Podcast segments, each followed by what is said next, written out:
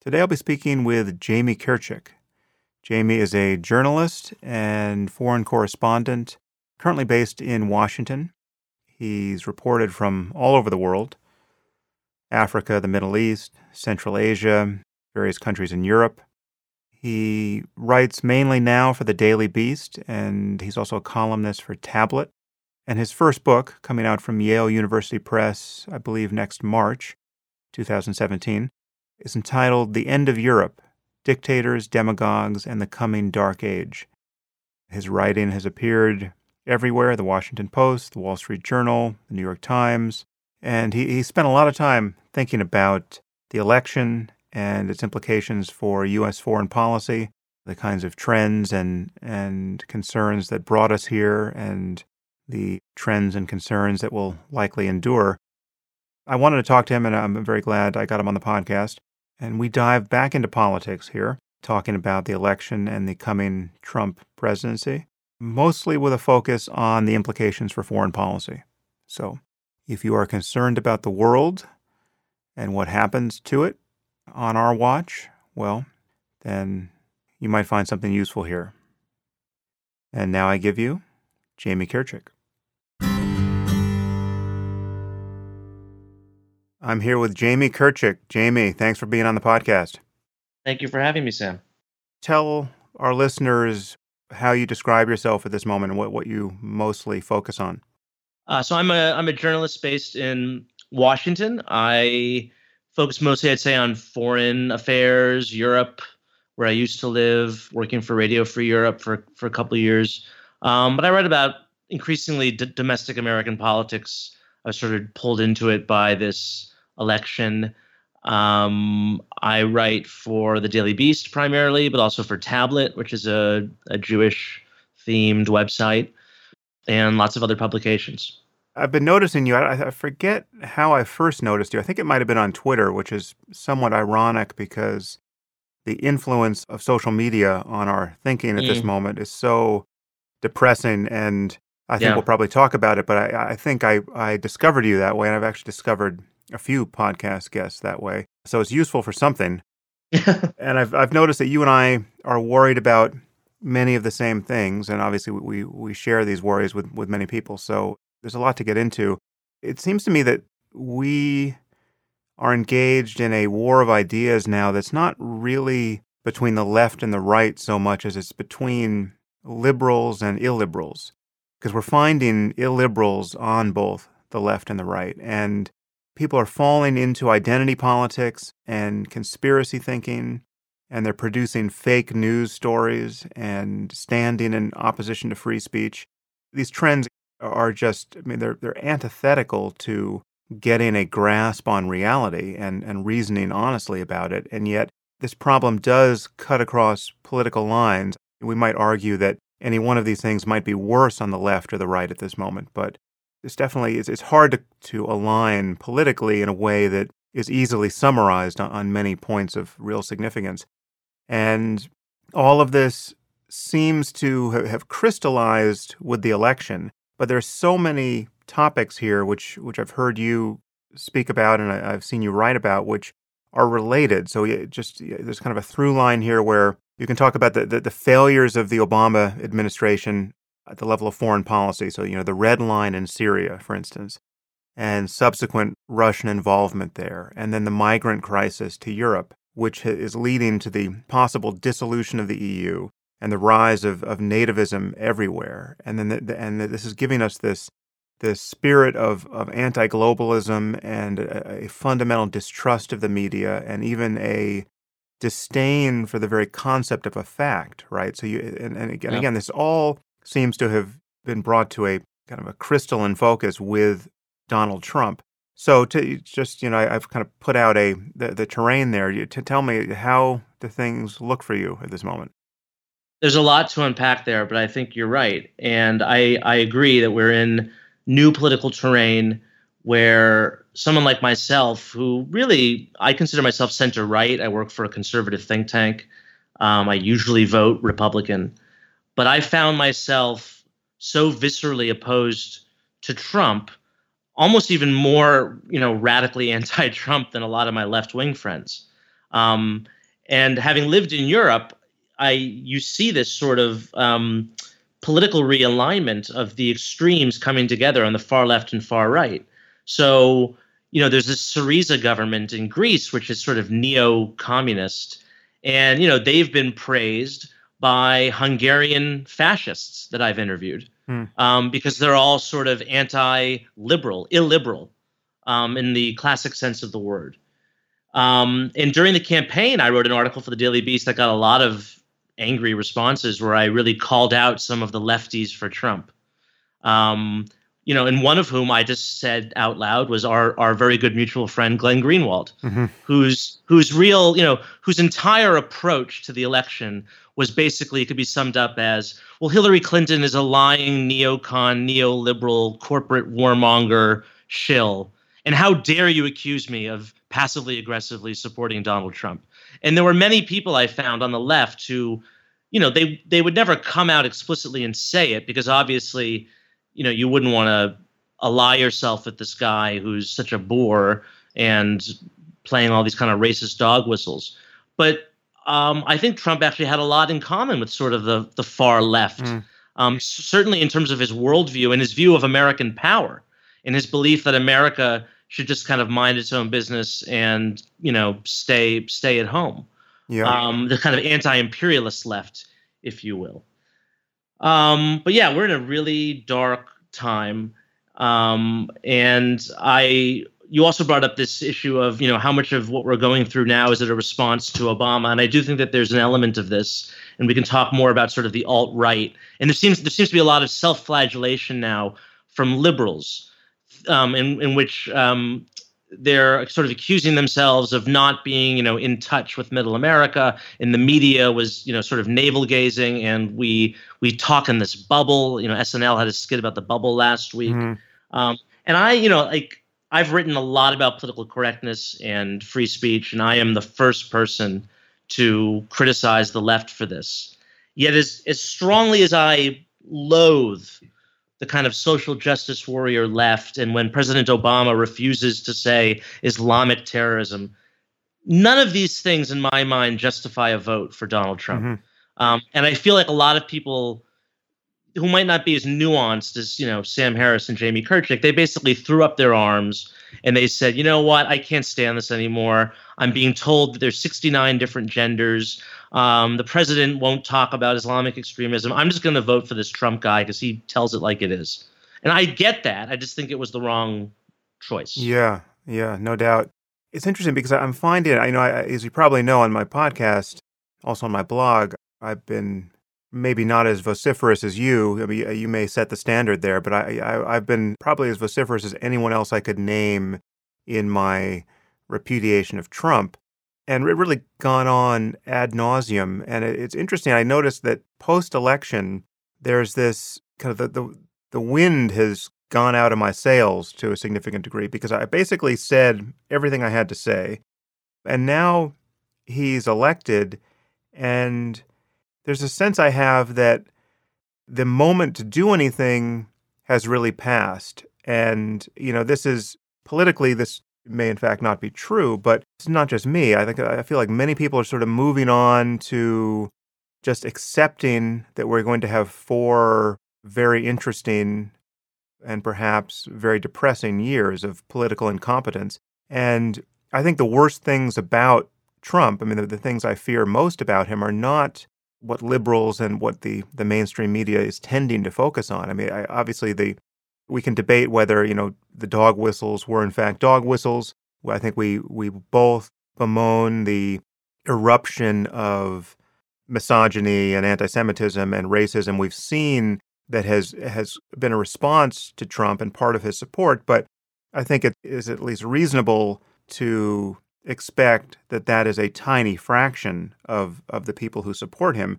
And the scariest thing is just we now have elected somebody who is, uh, you know, as I've said before, just clearly a con man and a pathologically selfish and petty and just unenlightened person. And we we are now giving him more responsibility than any person has had in human history. And so that's so it's incompetence and dogmatism and you know this kind of the petty tyranny of of a of a psychologically not entirely healthy person that I worry about more than the prospect that he is a deeply racist or you know otherwise ideological person and so maybe maybe react to that yeah. and also just the the concept of how normalizing this is a is almost irresistible even for critics of Trump because it's just that you just can't what are we just going to complain endlessly for 4 years now? Is that yeah. our new job? Yeah i mean like you i um i feel sort of exasperated exhausted. I think from about february or march until you know 2 weeks ago when the election was held I really didn't write about anything other than Trump. And I have to understand, I usually don't write that much about domestic politics. I'm usually writing about foreign policy. I just got so sort of obsessed with doing what I could to kind of, you know, warn people and convince them not to support this man. And now there's sort of a feeling like, wow, like it didn't even have an effect. Um, and what does it say about our country that however many tens of millions of people would fall for, as you said, an obvious con?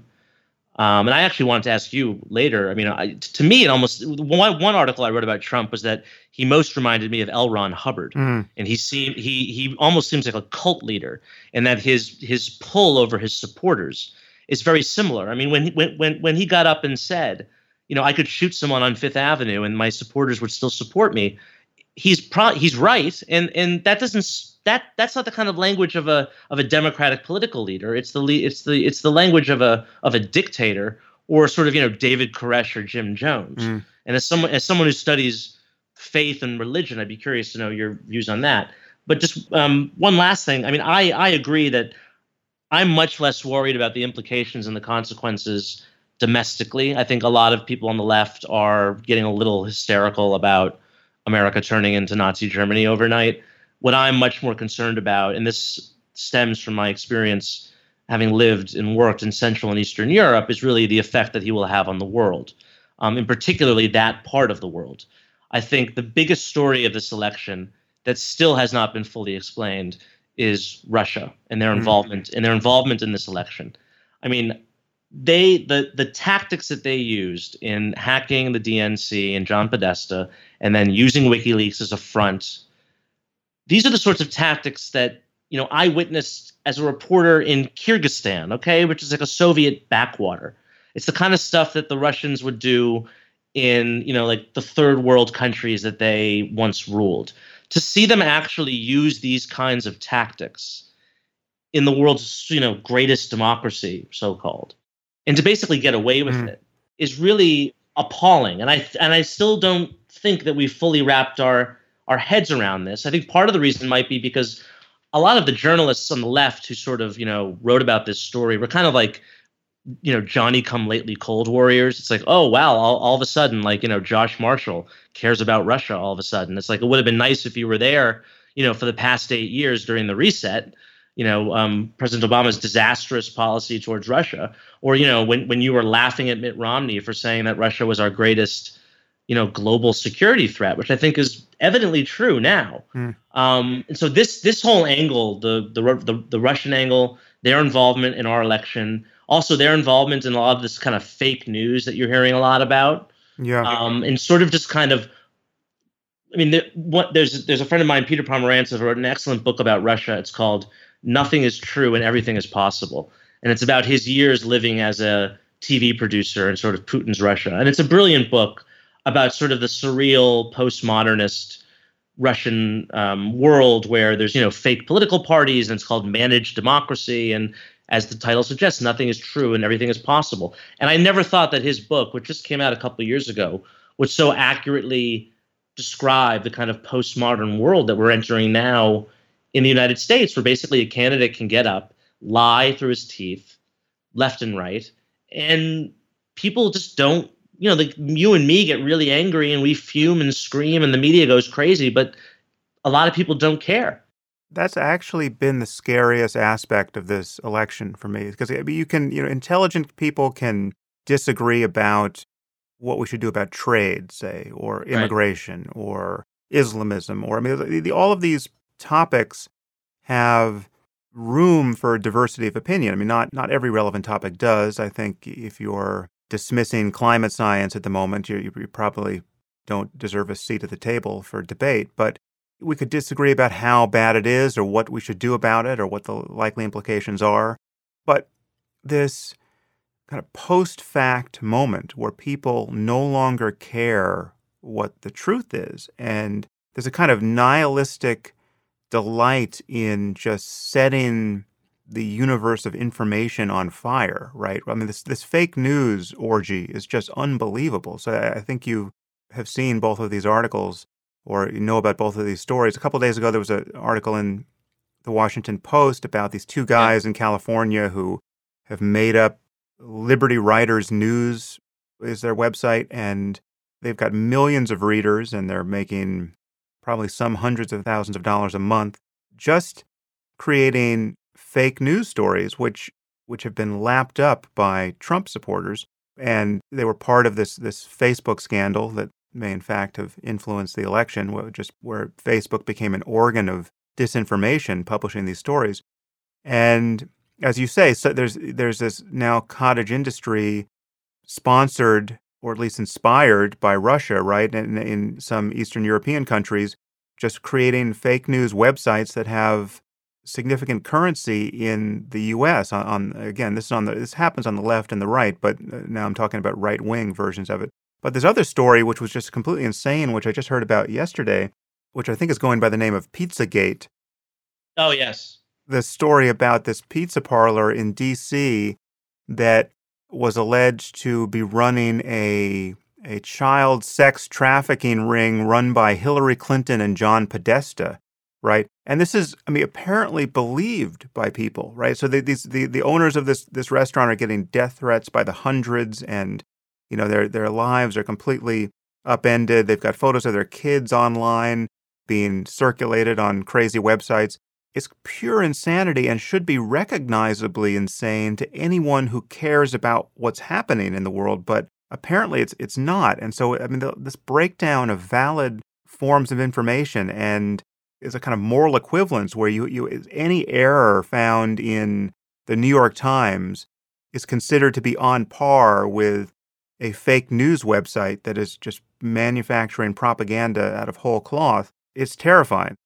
Let's focus on that piece a little bit and on Russia's putative involvement here, because whenever I have circulated stories about Russia hacking the election, I have gotten back, you know, by the dozens and more claims from Trump supporters that all of that's made up. That, that, that, there is there's no evidence that Russia has been involved in anything. Have you have you seen that? And what what's your reaction? Yeah, I mean, there's this there's this this sort of you know you're being a McCarthyite. They they they love to throw that word around. I mean, look, there's two issues here. There's the um, I'm I'm not alleging hacking of the ballots or the you know election system. In right. fact, it was Donald Trump who it was Donald Trump who was the one who was going on and on about the rigged election system. I'm not alleging that. Hmm.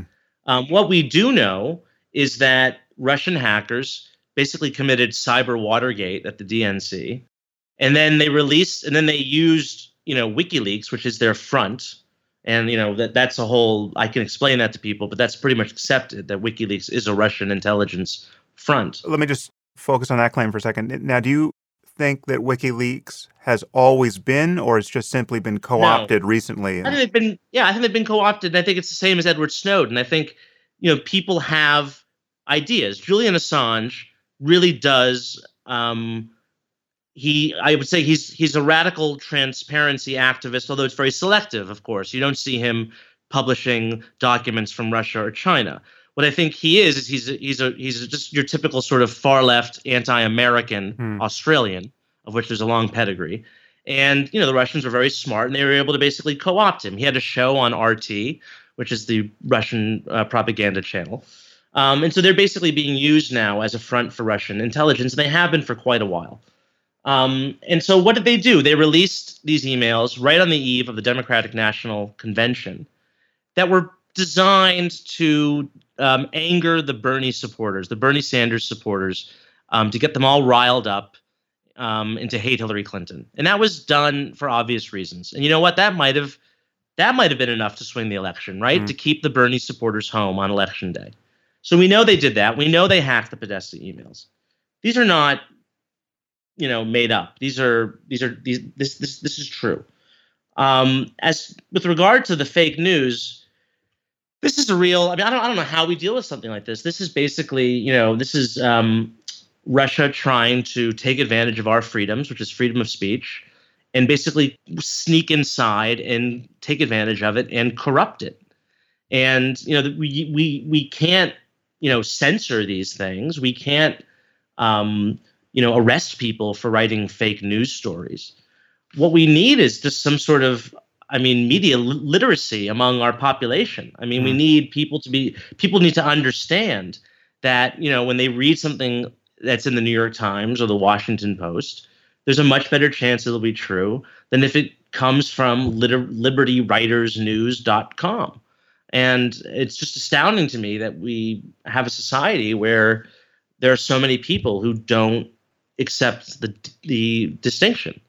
Yeah, well, unfortunately, every case of error or bias on the part of a institution like the New York Times does so much damage to their right. credibility. And I mean, obviously, there are people who are poised never to accept anything they say ever again. So those those people may be irreclaimable, but still, it's just to, to notice. I mean, because we have people in, you know, on the op-ed page of the New York Times, someone like Nick Kristof, right, who who right. will reliably make the most charitable thing is to say an error of judgment about something relevant to Islamism, say, you know, or, or you know, he won't recognize that Ayaan Hirsi Ali is or should be considered a, a feminist hero. He will right. he will basically castigate her as a bigot, right? And yeah. and as you probably know, the Southern Poverty Law Center just did this. Yeah. They put together a list of quote anti-Muslim extremists, and Ayaan and Maajid Nawaz are both on it. The irony here is is really painful because if ever we needed a, a clean and truly wise institution to combat right wing extremism and racism in the US, right? We needed it now, post election. Yeah. But as far as I'm concerned, the Southern Poverty Law Center is is irredeemable on the basis of this uh, the magnitude of this error and the fact that they have just doubled down on it and defended it. Yeah, I see them being I see them being quoted a lot over the past couple of weeks on sort of the spike in hate crimes after Trump's election, and it really angers me for precisely the reason you say because they are they totally have a, a political agenda. They slandered Maajid and Ayaan Hirsi Ali, who are heroes of liberalism, frankly. Um, and so yeah, they've totally lost credibility, and I think it's it's it's it's it's a shame when when institutions that should, you know, play that role, that constructive sort of arbiter role, get tainted in that way. Yeah. By their own doing, by their own yeah. doing. It's completely self-inflicted. Well, the problem is that you know, it does come down on some basic level to intellectual honesty and a commitment to correcting errors. I mean, it's you know, if you made a mistake, right? Well, then as long as your overriding goal is to correct your mistake as soon as it comes to light, right? And and not be wrong any longer than you need to be, then basically everyone can forgive that. I mean, that's what that's what every institution needs. That's what we need personally, and that's what a nonprofit like the Southern Poverty Law Center needs. And it would have been totally possible. I guess it's still possible for them to correct this error, and it's possible for someone like Nick Kristof to realize, oh, you know, I, I kind of lost the plot here. I've been defending Islamists in many respects and castigating a truly courageous and victimized person it would be possible to correct this error and, and issue the appropriate mea culpa, and the institution would be intact. But either there's just people have too much going on and they just can't they, they can't take the time to figure out how they got things wrong, or they just there's this all too human tendency to double down in the face of criticism, and it's it's really damaging, and it, it allows people to now going forward no longer distinguish between real journalistic enterprises that are trying to get the facts straight most of the time, and these confections of just teenage insanity, where I mean, literally you've got like 18 year olds with their laptops yeah. defining the worldview of millions of people. Well, yeah, and what I worry about is that Trump is so awful. He's so manifestly awful that I feel like a lot of our sort of mediating institutions um, are just going to kind of uh, become less responsible. They're going to feel that they can kind of get away with more. Perhaps they won't cover him.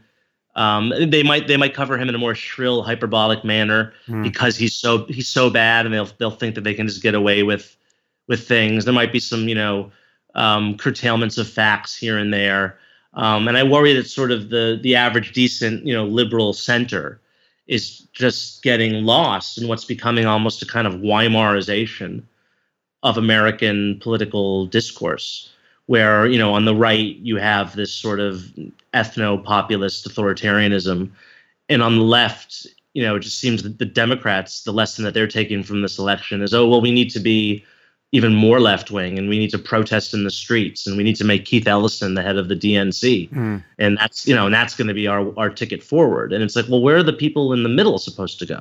Unfortunately, being in the middle, I can tell you personally what the inclination is. It's to more or less change the subject and focus on other things. So I just notice how, again, this is kind of an, a psychological experiment being run hour by hour whenever I open Twitter I see, mm. like, when I see someone like, you know, David Frum or somebody take another hard whack at Trump, right? Like, he'll, he'll send out an article revealing how Trump is showing that he's just going to wring out every dollar from the family business right. in response to this opportunity.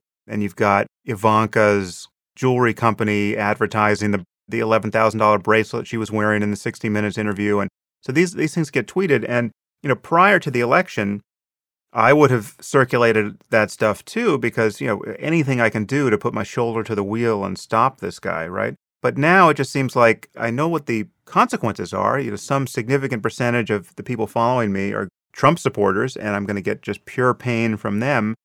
And I will be, I will look boring and repetitive to some, and just totally ineffectual, and in fact be ineffectual to some significant percentage of the rest of the people following me. So it's sort of it's the avoidance of boredom and the this hunger to be once again free to pay attention to legitimately interesting things. Among other many other things, Trump is one of the most boring people on earth.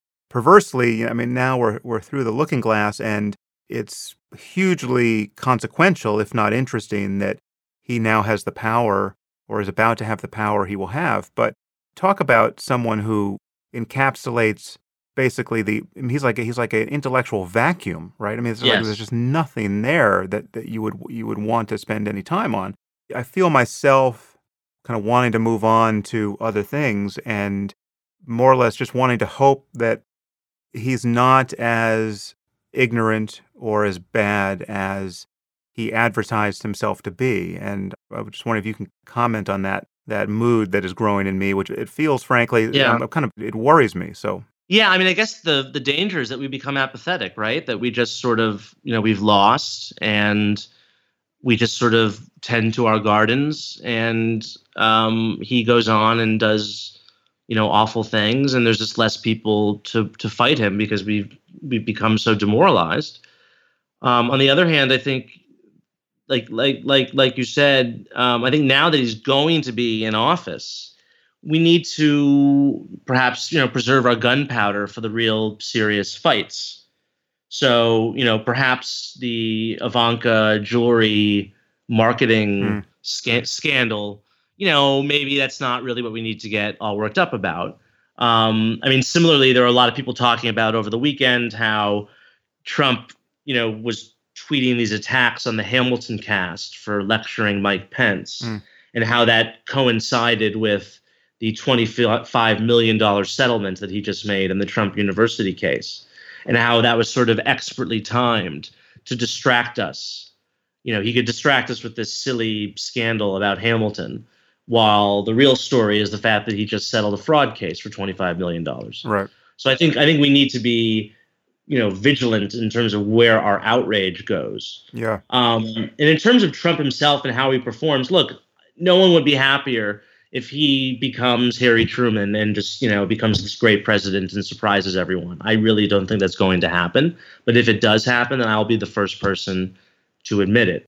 If that does happen, though, what I think will will will have been lost um, is this sense of sort of honesty and decency in politics. I mean, maybe it's been gone already, but I just I feel like if if Donald Trump governs com- as some sort of like Rockefeller re- Republican moderate, then like what was the entire point of that election when he got up there screaming and yelling about locking Hillary in prison and you yeah. know the whole litany of things like then we've truly entered this postmodern era right where you can just get up and shout ridiculous things and just no one takes anyone seriously anymore right yeah that's something I commented on a couple podcasts back I think after his acceptance speech which I found alarming just in how benign it was and how antithetical it was to how he had campaigned. And I was just trying to take the position of a person who had voted for him, right? You know, chanting "lock her up, lock her up" as the happy mantra of the campaign.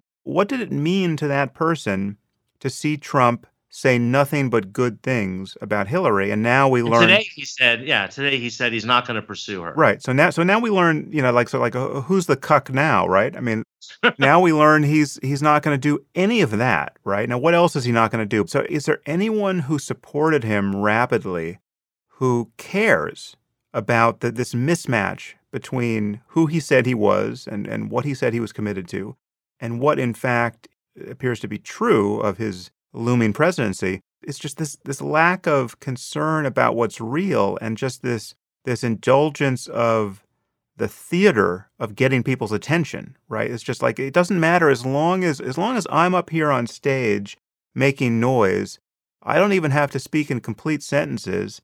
And yes, I could shoot someone in Times Square and you're you're all going to stay with me because you love this shit, right? And it's right. It, it's just this is not something that for all her flaws, and for all her deceitfulness, right, and all her guardedness with the media, this is not something that Hillary Clinton was remotely doing. It is bizarre. I mean, it is. It would be amazing for him to move forward and be essentially the Democrat that everyone thinks is hiding in there, uh, on, at least on most issues, right. and pursue a massive infrastructure project that he manages to get through because the Republicans are now in his thrall, and then basically do you know eight out of ten good things, that that would be amazing. Although uh, again, I share your skepticism about whether it's possible. Yeah, and it seems that there's like two kinds of Trump supporters. They're the ones who like fully believe and want him to carry out every kind of cockamamie promise he made.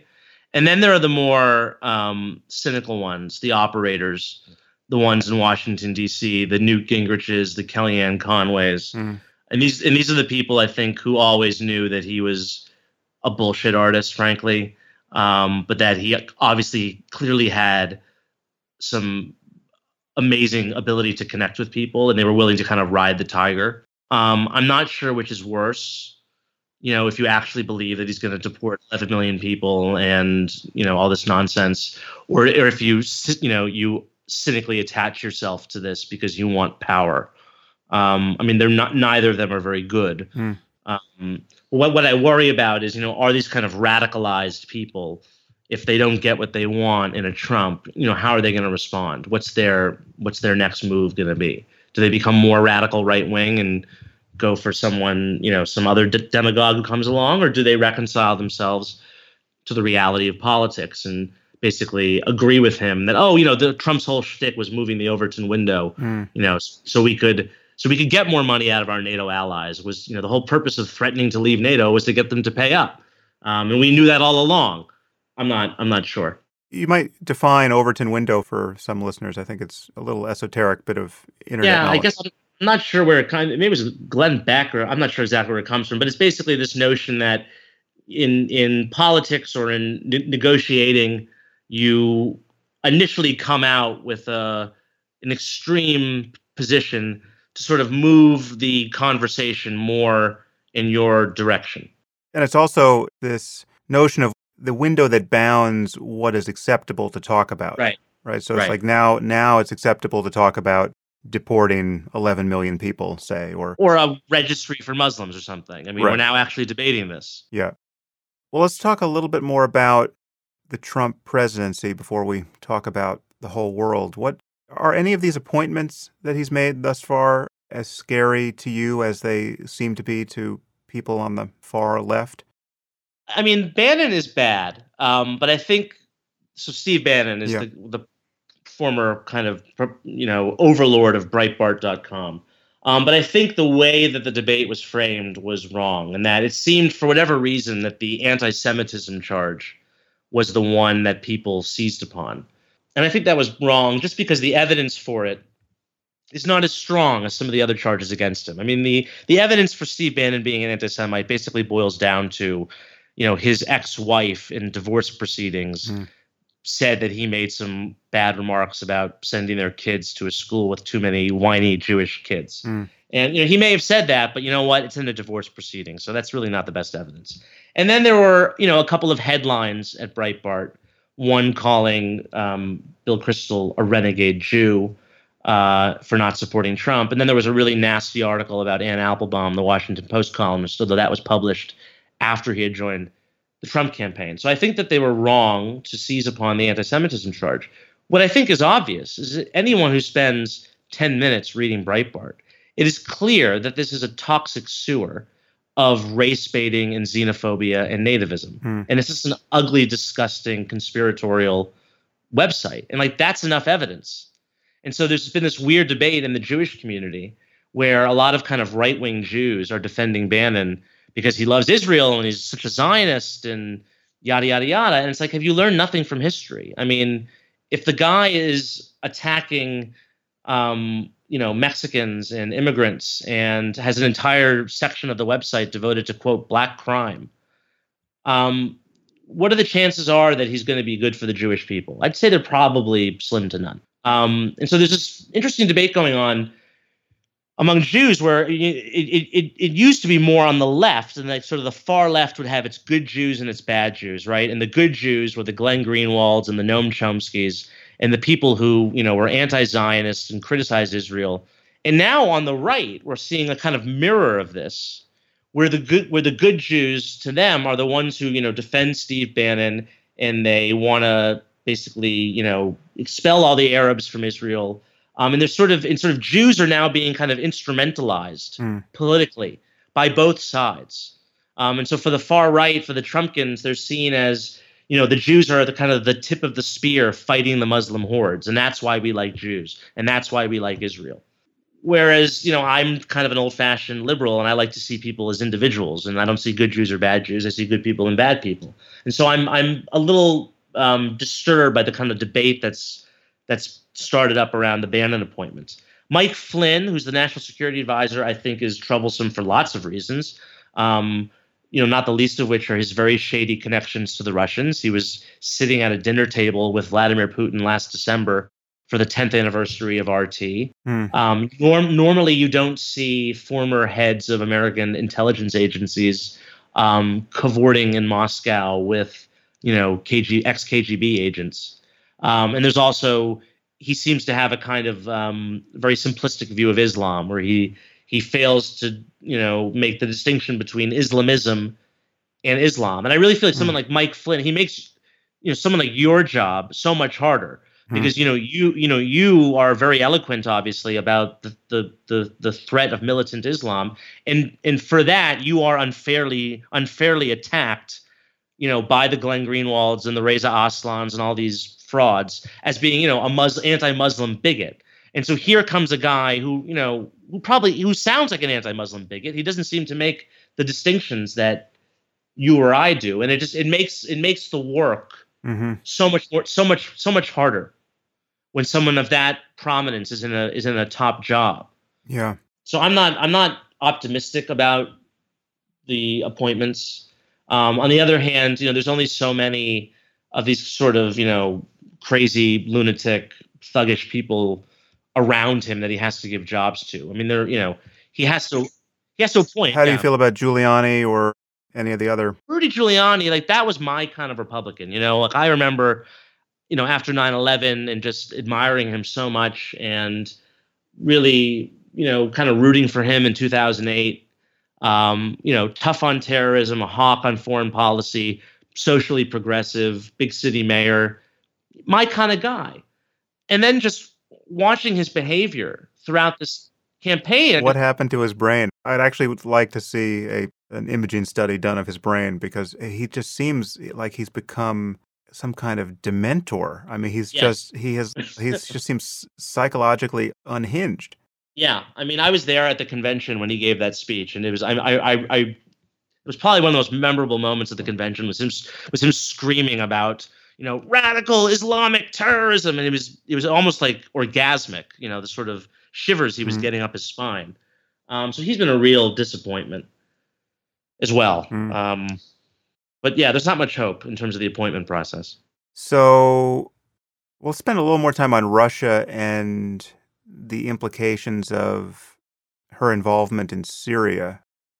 It certainly seems that I don't have any significant expertise here at all. I mean, just beyond just reading the newspapers, but it does seem like Putin is getting, apart from what it must be like to live in Russia at the moment, he seems to be getting everything he wants on the world stage, and he is making life incredibly difficult for us, you know, and for Europe. Even the mere existence of, of the EU is put in jeopardy by what's happening in Syria and the the predictable European response. So, yeah, um, you mentioned this earlier, and that's the connection between Russian involvement in Syria and the migrant crisis. I mean, and you can draw a direct line from Russia's involvement in Syria, militarily backing Assad, you know, bombing hospitals, bombing civilian centers, and the breakdown of the EU, which is the one of the paramount goals of the Russians is,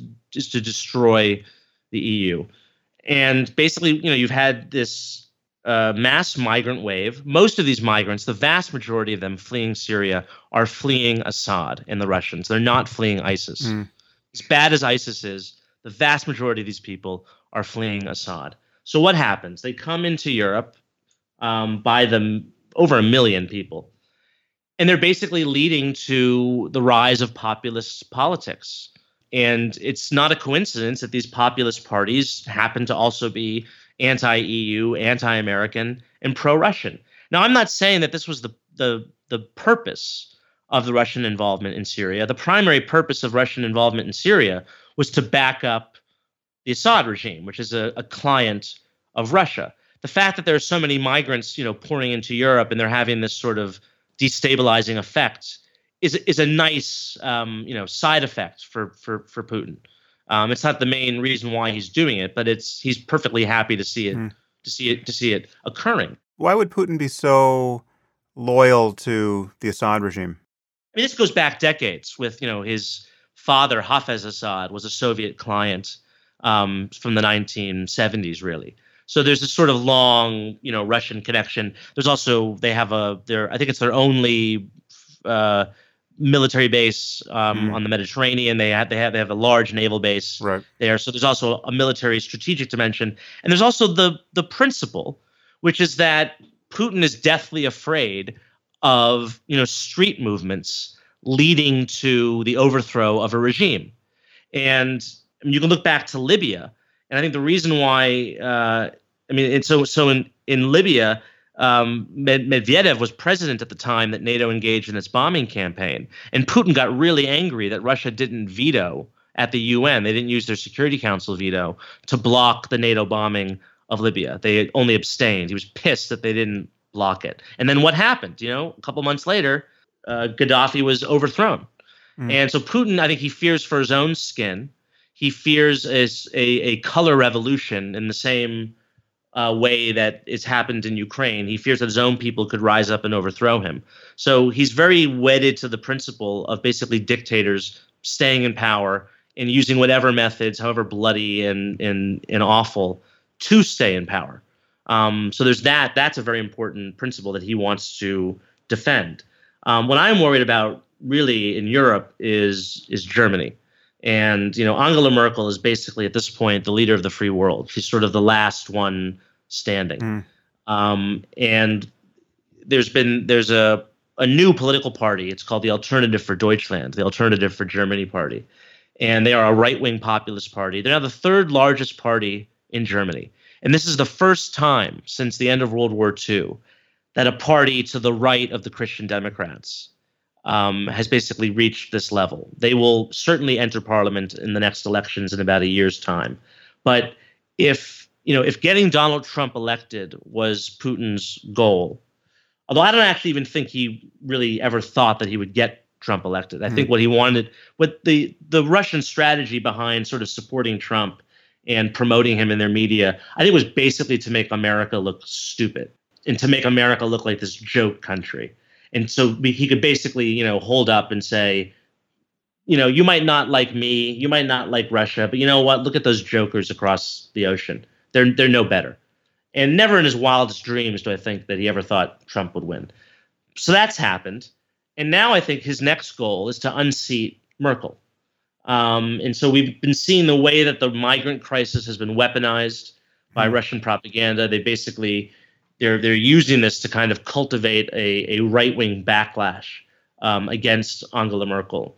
Um, and so that's something to keep an eye on over the next year. Although, w- wouldn't you say that that backlash is understandable given yes. how she's handled the, the migrant crisis? Yes, and I, you know, I've been a I've been a strong critic of her on the migrant crisis. I think it was, you know, I I think she overestimated the ability of her own country and Europe to deal with this. I think, um, you know, lots of comparisons are made between, you know, post-war Germany's absorbing, you know, 14 million ethnic Germans from Central and Eastern Europe after World War II and so she said, you know, famously, we can do it. You know what? There's a difference between absorbing 14 million ethnic Germans into West Germany and taking, you know, a million Muslims from Syria. Mm-hmm. Let's just be honest. That said, as as much as I might criticize her for this, I mean, she is the only leader in Europe right now. She's the only one who can stand up to Putin, who can keep Europe, you know, basically keep Europe united in in standing up to Putin's aggression. Mm. Um, and I think now it's going to be immensely difficult when in the United States we now have a president who seems to be diverting from the traditional position that the United States has always maintained as basically leader of the free world. And now we're going to be entering into this sort of, you know, uncomfortable, you know, concert with authoritarian powers. Mm. Um, and that's that's unprecedented. I mean, you know, when Europe, there's been lots of comparisons being made to, you know, the 1930s, but let's not forget the Anglo-American democracies, Britain and America, they they resisted the tide of sort of authoritarian right-wing populism. Well, you know, in Britain they've accepted Brexit and in the United States we've just elected Donald Trump. So the traditional poles of, you know, sort of liberal transatlantic resistance to authoritarianism are not really there anymore. What do you make of the fact that the tide of public opinion really seems to have turned on on this issue where globalism is spat out as a term of abuse, really? Yeah. And really any thought that the US should project power in a benign way is ridiculed as just you know, warmongering and neoconservative delusion. There are many people on the left and, you know, apparently also on the right who seem to think that there is no role for the U.S. to do this, and we should relinquish our pretensions to empire or you know, admit that we had them and slink away duly chastised and be, you know, basically isolationist. And I mean, you got this. You obviously get this from Trump, but you you were getting it from Bernie Sanders and anyone who yeah. supported Hillary, no matter how tepidly, got attacked as a warmonger. And amazingly, and this is when I, I could see the, the, the echo chamber effect really working on on the Trump side. I was getting attacked in the same language by and th- again this is you know hundreds of comments on you know my facebook page and you know in response to tweets the same phrases of hillary will start world war III. that that line in particular is a line of russian propaganda it started with like russian um, you know government sponsored television hosts accusing hillary clinton of wanting to start world war III. and mm. so to see to see Trump basically and you know in, in all these Twitter people, you know, just so easily spout it. I mean, it, it again shows you the power of sort of narratives to kind of permeate within democracies. And for people, I, I don't think Trump or many of these people attacking you on Twitter who are accusing Hillary of wanting to start World War III, I don't even think that they're aware that they're repeating Russian propaganda. Mm. But that's where it comes from. Um, this word globalist and globalism. It's amazing how just in the past seven or eight months, this word has now become sort of part of our accepted, you know, political discourse. I think the first time I ever came across the word globalism was, you know, back in 2008. I was a reporter at the New Republic, and my first big story was was breaking the news of these racist conspiratorial newsletters that that Ron Paul, mm. the former congressman, published for about 20 years. Um, and they were full of the kind of like, you know, John Birch Society, you know, very far right, conspiratorial, you know, they're like the UN is going to come to the US and take your guns away and whatnot. And the word globalist would would come out a lot. And I remember interviewing Alex Jones. Mm um, because he was a big Ron Paul supporter. And I remember interviewing him and thinking, oh, you know, this is such a crazy guy, and you know, never, you know, it was it was a good scoop for me, but never did I actually think Ron Paul would become president. And so it's amazing now to see a bona fide conspiracy theorist, someone who is openly endorsed by Alex Jones, mm. whom I saw traipsing around the Republican National Convention, is now president of the United States. It's it's it's that to me more than the racism, it's the conspiracism that I find yeah. the most uh, disturbing aspect of this. As to the question of American power, I mean, I I obviously agree with you on this. I think I would just ask these people who want us to take a more, you know, restrained role in the world. You know, at at, at what point in human history was the world a more peaceful place than the past 70 years under American benign American hegemony?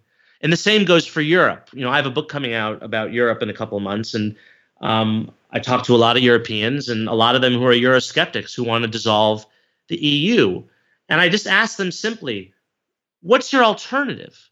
What period in European history was more prosperous or peaceful than the basically 70 years of European integration that you've had?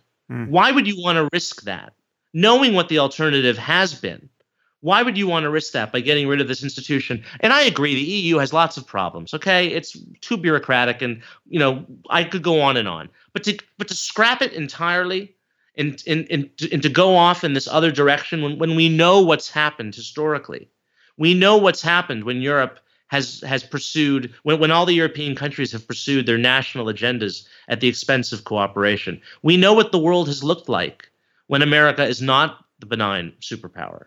Um, and I think we're seeing a microcosm of this kind of acceptance of Russia as an alternative or to a sort of a return to spheres of influence. I think we're seeing mm. a microcosm of this in Syria, where a lot of people basically say, let's just cooperate with Assad and Putin. That, that was basically Trump's message. And that's the message of a lot of people on the right and the left that we need to cooperate with Assad and Putin. And I think we're going to see that sort of narrative become globalized over the next couple of years. Um, and, and, and we're going to be told more and more that we need to get along, cooperate with Russia, and the same with other, you know, adversarial authoritarian powers around the world. What's your view of the the red line moment with Obama in Syria? What were the consequences of that? Because that really is that's a, a perfect example of an obviously very messy situation, which, given what Obama had said, put the credibility of U.S. power, hard power, on the line. Right. And, you know, we certainly appeared to blink. And the resulting civil war has been an objective catastrophe. Yet, you know, it, had we had we not blinked and had we actually gotten involved militarily in a consequential way, you can imagine the, the, the, the anti-war sentiment in the U.S. would have been enormous because given Afghanistan and Iraq and how at best ambiguous those the results of those interventions have been you know i'm not actually putting them on a par. I think you know i think afghanistan was was necessary and iraq certainly wasn't. But it seems like we have a kind of new vietnam syndrome now where it's just and the world knows it. I mean iran knows it. The nuclear deal seems to have been negotiated very much in the spirit of an open awareness that the U.S. has fought too many wars in Muslim nations recently, and basically nothing is going to happen short of an overt act of war against us that is going to cause us to use force in that way anytime soon. So, how do you think about that moment? Yeah, I mean, I think credibility matters in foreign affairs. And I think countries, um, both our friends and our adversaries, look very closely at how we behave and whether or not we do fulfill our promises. Um, and if the president was not, if the president was never serious about fulfilling a threat to use military action, then he should have never made that threat in the first place.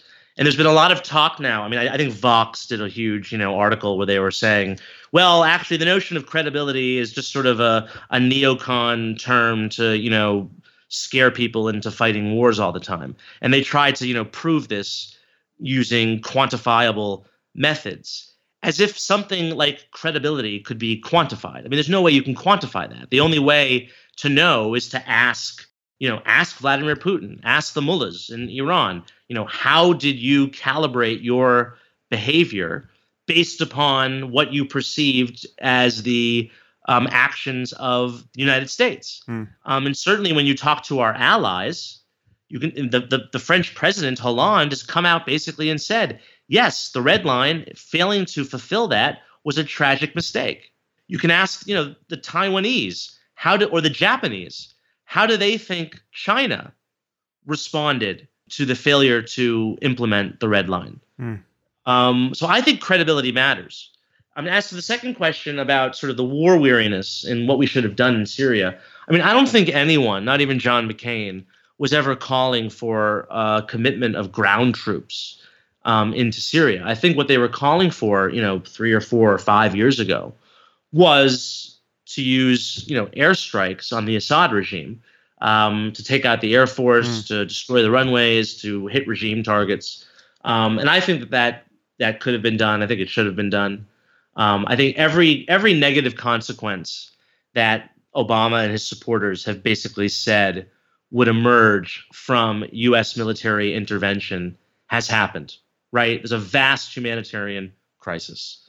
Half a million people are dead we have the rise of ISIS, okay, of Sunni Islamic extremism. All these nasty, horrible things have happened with basically the US doing nothing. So I take the view that we could have done something.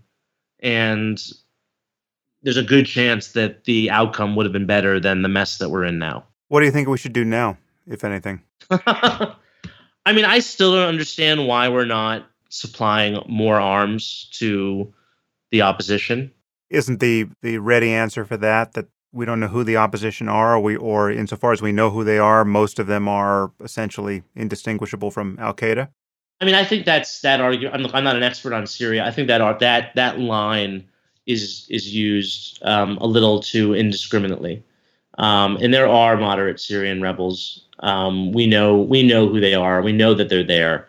Um, but this is basically I I see the Syria policy, you have to understand, is a function and a consequence of the Iran policy. President Obama wanted to make a deal with Iran. He wanted to reorient America's position in the Middle East by basically getting us out of there. And so he wanted to create this deal. He wanted to stop. Um, he wanted to end the sort of you know Cold War between the U.S. and Iran. And a consequence of doing that was leaving Syria alone because the mm. Syrian regime, Bashar al Assad, is a close ally of the Iranians. And I think it was basically an unspoken condition of the Iran deal that we would not do anything to unseat Bashar al Assad. And there's been a lot of, you know, evidence to back this up over the past couple of years. Um, and I that's basically why I I think we've adopted this this policy. And that fundamentally hinges upon a belief that the Iranians are rational and that we can mm. you know make a deal with them in the same way that we made you know the new start treaty with the soviets and i just i happen to disagree i don't think that the mullahs are to be seen in the same way as soviet communists were um, i don't know how you feel about that i think they're r- religious millenarians mm. um, and they they are just not the same um, for a variety of reasons but iran for me is a pretty significant blind spot. I don't actually know what I think about the Iranian regime or the deal, quite frankly. I mean, I, I obviously I know what I think about millenarian Shiism. right. And I know what I think about a regime that will allow one or more of its members to openly deny the Holocaust or promise to turn Israel into a sea of fire. The quote, normalizing of that is troubling. But I've also heard, and I, have never been to Iran, and I, and I, I know less about it than many other countries in the region, but I've certainly heard that the Iranians in general have lived long enough under theocracy, and they're, they're, they just just given sort of the unique history there, where it was you know fairly cosmopolitan, and then then got you know pulled back to the seventh century. Among the general population, there is a yearning for freedom and and even secularism that actually doesn't exist in countries that, that seem, at least outwardly, more benign, at least with respect to U.S. foreign policy. And again, the, the pragmatics of the nuclear deal, I've obviously heard both sides of, of the story there. Yeah. I've heard Obama's side and I've heard, you know, Netanyahu's side. And I actually don't, I don't know which to believe. So, I mean, if you, if you have any strong opinions in this area, I'd, I'd love to hear them. I, I'm again, I'm not an expert on the on the nuclear deal, so I'll I'll, I'll stay away from that. But um, certainly, with I mean, absolutely, the the Iranian people are more educated, they're more cosmopolitan, they're more pro-American than any other population in the Middle East, and you hear this argument a lot. The only problem is that those people aren't the ones running the country. Mm. The, pe- the people running the country are the mil- the millenarian Shia extremists. Um, so it frankly doesn't, you know, when, when when you're talking about our our posture, our policy towards Iran, I mean, you have to make a distinction between the Iranian people and the regime. And I feel like a lot of the sort of Iran policy people in Washington who are constantly, you know, preaching for the Iranian position, they sort of fail to make that distinction. Um, yeah. And someone like, you know, someone like Reza Aslan, for instance, is a perfect example of this, who is constantly making these ridiculous moral equivalences between you know the Iranian regime and the United States or the government of Israel. Mm. Um, and like I get it, like you know he's Persian and he has an affinity for his country and his culture, but like the guys running the country are a bunch of mass murdering religious extremists. Um, and like we need to accept that and deal with that. Yeah, to call them religious extremists, I don't. I, I, can only assume that they are. Most of them are, but I guess it's possible that they are individuals are more pragmatic and cynical and merely using religion to to manipulate people in a way that wouldn't be true of a classic Islamist or jihadist group that we might have to deal with, like Al Qaeda or ISIS or it would be less true. And again, I, I just don't know. It's like I, I don't know who was across the table when we're negotiating the nuclear deal and whether it was reasonable to think that the people we're talking to don't actually believe in paradise and some glorious end to the world and that they're actually just like communists but they've right. they've got long beards and in certain cases that it's important to acknowledge what an improvement that is over genuine religious lunacy, right? And that's the thing that makes the issue of jihadism so difficult. The people right. who can honestly say we love death more than you infidels love life and calling their bluff is just synonymous with setting the world on fire. That's the the biggest problem of all in, in my view insofar as those ideas spread. I, I agree, although I do think that there's a temptation to sort of um, and you hear this again a lot from the Iran lobby types to sort of to, to rank the kind of Sunni jihadism um, as a greater threat than Iranian um, expansion of their hmm. hegemony. And just look at the Iranian role in the Middle East right now. I mean, they are fueling the civil war in Syria. They are basically um, once again uh, controlling Lebanon through Hezbollah. Mm. Uh, they basically control Iraq through uh, you know the the the the Shia minority or the the the, the Shia population there. Excuse me. Um, and so, you know, Iran is a is a threat as well. And I think it's it's we have to view both of them, both the kind of the the, the Sunni jihadist extremist, you know, suicidal threat is obviously a big one, but I, I don't think Iran is an ally. Put it that way. Mm. I don't think Iran is an ally in fighting it. I think if we embrace them as an ally, then we risk um, basically blowing up a sectarian war. So, what are you most worried about going forward in a Trump presidency when you talk about errors made on the world stage? What what's your your number one concern? I am. Yeah, I'm probably most concerned about some sort of diplomatic entente um, with Russia over Central and Eastern Europe. I think Ukraine is going to be basically sacrificed very early on. Mm. Um, you know, Trump said during the campaign he went so far as even to say that he thought Crimea um, might be part of Russia. Um, and if we were to adopt that position, we'd be joining basically Zimbabwe and Cuba in recognizing um, what was obviously a blatant theft, really the first annexation of territory on the European continent since World War II. We would be basically blessing that. Mm. Um, and I'm also concerned about a potential conflict in the Baltic states, which are NATO members, but which you know Trump and his advisors repeatedly said, um, you know, might they basically intimated that that those countries might be sacrificed um, because he he he alleged that he he claimed that the United States would only defend its NATO allies if they paid up, and he was never really clear what he meant by that. If he meant um, that NATO countries need to pay the recommended two percent of their GDP on defense, which is sort of an unwritten or suggested rule of NATO. Well, in that case, you know, Estonia pays 2%, and Lithuania and Latvia are planning to pay 2% by 2018. But again, this, this sort of talk is really dangerous because the mere fact that he's even, you know, putting this on the table, that he's um, he's discussing, you know, sacred treaty obligations as basically business transactions. Mm um, it destroys the entire concept of deterrence. I mean, the reason why we never had World War III in Europe during the Cold War was because the Soviets really believed that we would go to nuclear war over West Berlin. Um, and they really believed that that that that we would stand by our treaty commitments. That's why we never had an, another war on the European continent with the Soviet Union. If the Russians get the impression that they can get away with something um, under a Trump administration, then they'll probably try to do it. Mm. Um, and so that's that's what I'm most worried about. It's interesting. I, I could just, you know, insofar as I feel like I have my finger on the pulse of the American people, I would bet that if you just put the question to people, under what circumstances would you vote in favor of the U.S. going to war with Russia?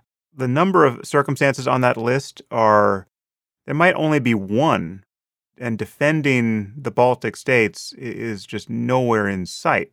And so it's these treaty obligations and a sense of history, I don't think is influencing American psychology at the moment. And if we think in terms of rebooting our commitments at this moment, how important is it to American interests to defend some of those countries the way we were during the Cold War against the Soviet Union, I got to think most of America would want to follow Trump down that path.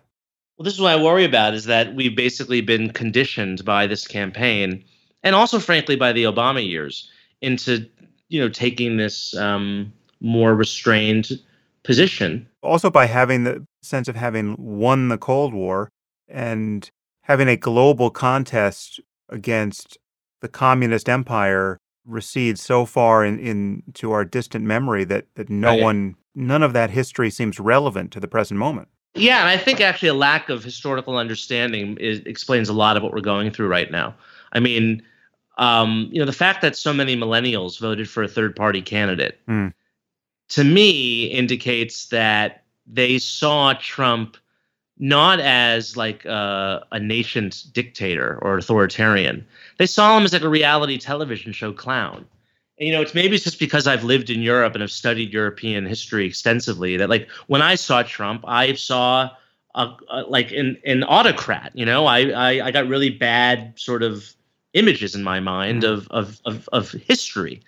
Um, and I think that may be why we ended up with Trump um, was because look, the United States, we've been blessed. We've never, you know, been invaded by a foreign country in our lifetimes, or certainly not in hundreds of years. I think since probably the War of 1812, we've never been occupied by a foreign country. Hmm. Um, we've never lived under a totalitarian regime, and so we, I don't think, have the historical memory that you get from like a grandparent, right, who lived under Nazism or Soviet rule We don't have that in this country. And so I think we were probably um, less immune to the temptations or or sort of the the the wiles of a of an authoritarian demagogue. Whereas a country like Germany, you know, Germans when they look at Trump, they they they see him for what he is, or they're much more afraid of him than say Americans are, mm. because they have a diff- they have a different historical understanding and context for for a man like him. What's your sense of international opinion of Trump and and what has happened in in the election here? I mean, Europeans are absolutely terrified um, because they see a president who, again, has sort of openly renounced our NATO commitments, who was, you know, egging on Brexit. You know, one of the only leaders he attacked by name during the campaign was Angela Merkel, um, who's very popular in Germany, which is sort of strange, mm-hmm. right? That like one of the only one of the only leaders one the, that he would go after is one of our closest allies. Um, there's no sentimental, you know, attachment to Europe with Trump. There's no understanding for the values that underpin the transatlantic relationship. Mm. It's purely transactional. It's purely you scratch my back, I'll scratch yours. And if you just look at the balance sheet between Europe and America, it's true. Like, you know, we we do spend the vast majority of the we we are we are funding the vast majority of the NATO budget. And to a simpleton like Trump, you know, he might not understand why that's in our benefit why having a Europe that's whole, free, and at peace, that's not fighting, is actually good for America. Mm. It's good for our it's good for our economy. It's good for our soft power. It's good for the liberal world order that we've upheld for 70 years. You know, I don't think he has any understanding of that. Um, and I think a lot of Americans don't have an understanding of it because, frankly, we we take it for granted that this thing, this sort of ineffable thing called the liberal world order, exists because we've never lived in a we've never lived in a world where it didn't exist. I fear that we're moving into a world where it might no longer exist. Yeah. No, I, I confess, I, I feel like I have been the the victim of that as well. I mean, and again, as, as much as I've recoiled at the the prospect of, of a Trump presidency, the end of history thesis, though I probably always on the surface critical of it, did sort of upgrade the firmware in my brain a little bit where I basically felt that we can take certain things for granted, right? And and one of those things is that we will have a democracy that functions along basically liberal principles and there will be a commitment to more and more global integration and social order that will, you know, largely be anchored to American power for as long as you know we're alive. And it does really seem like a moment where much of that can be called into question.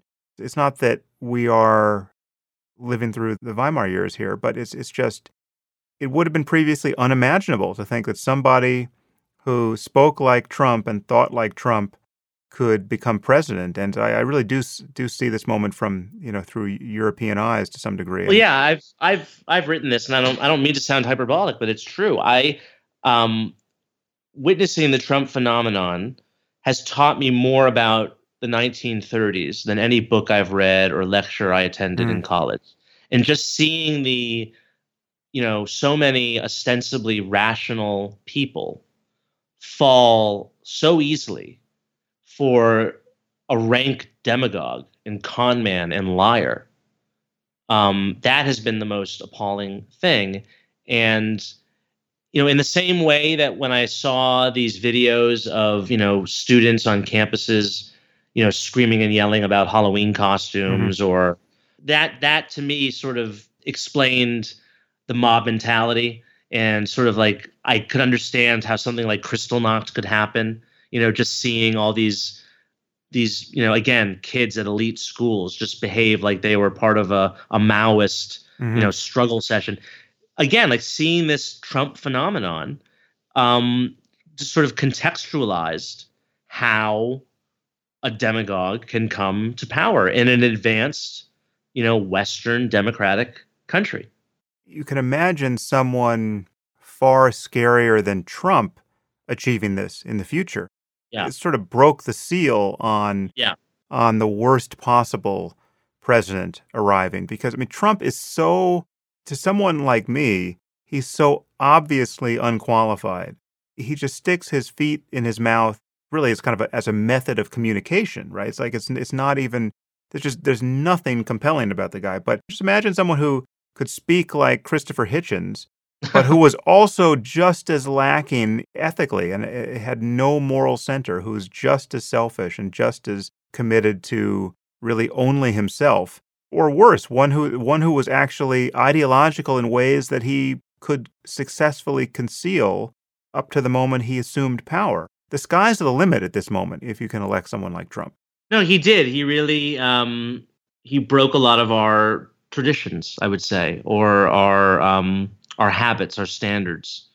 And I feel like, you know, everything is now fair game. You know, getting up and suggesting that your supporters should assassinate your opponent. Yeah. yeah. Um, people forget that, right? Uh, he he did that. Um, doubting the integrity of the election results um, the sort of like banana republic behavior. And what's what was worse about it to me was was not just that he said it, but that people who who are in positions of responsibility and influence basically said that it was okay. At yeah. the end of the day, Paul, at the end of the day, Paul Ryan, who's supposed to be the adult in the room, endorsed Donald Trump. And the same can be said for, you know, countless Republican officials up and down the line across the country.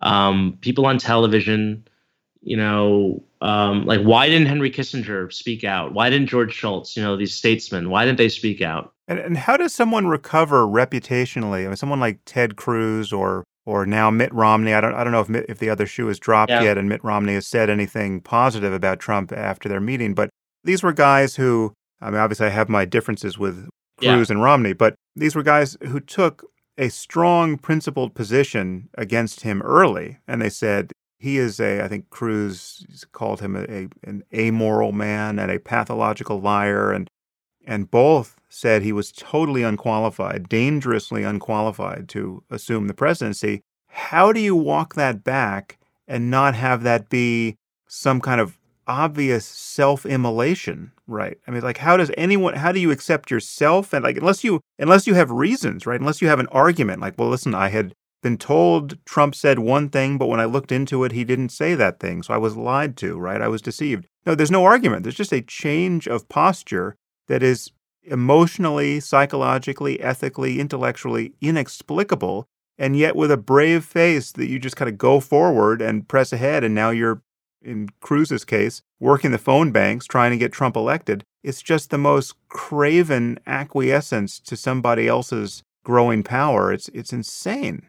Well, what I worry about, Sam, is that people like you and me who actually care about these things are going to be in the minority.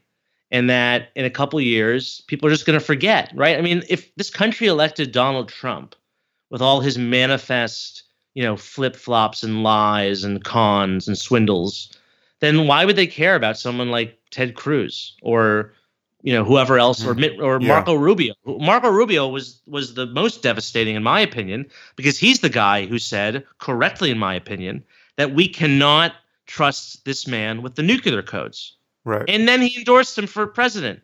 Why? Because Hillary Clinton's education plan was so offensive to him? I mean, it's absurd. So, but I fear that like I'm just like shouting into the wilderness here, and that eventually, you know, us us sort of never Trump people are going to be in this minority, and that you know most Republicans are just aren't aren't aren't going to care.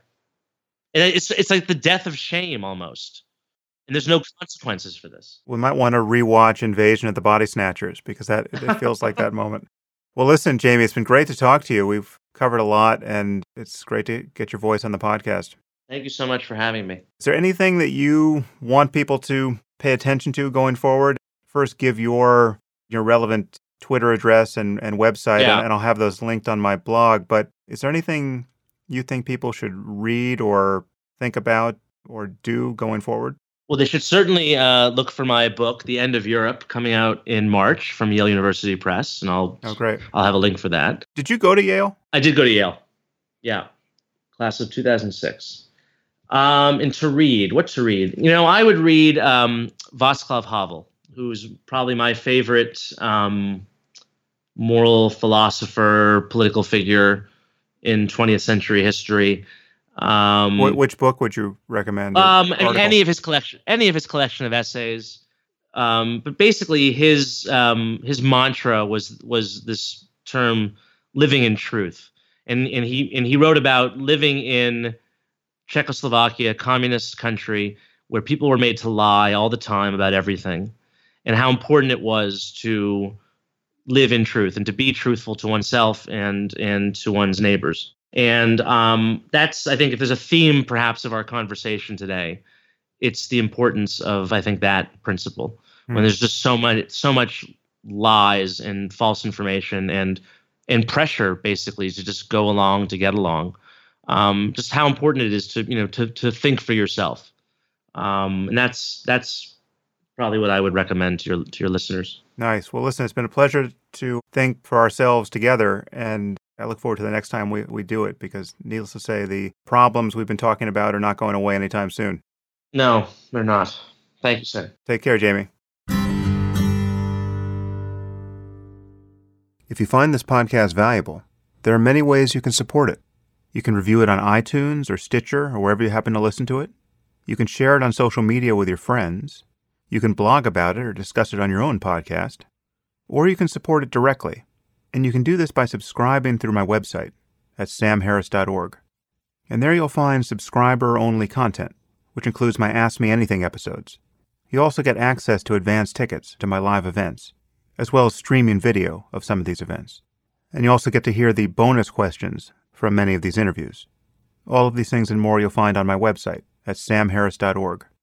Thank you for your support of the show. It's listeners like you that make all of this possible.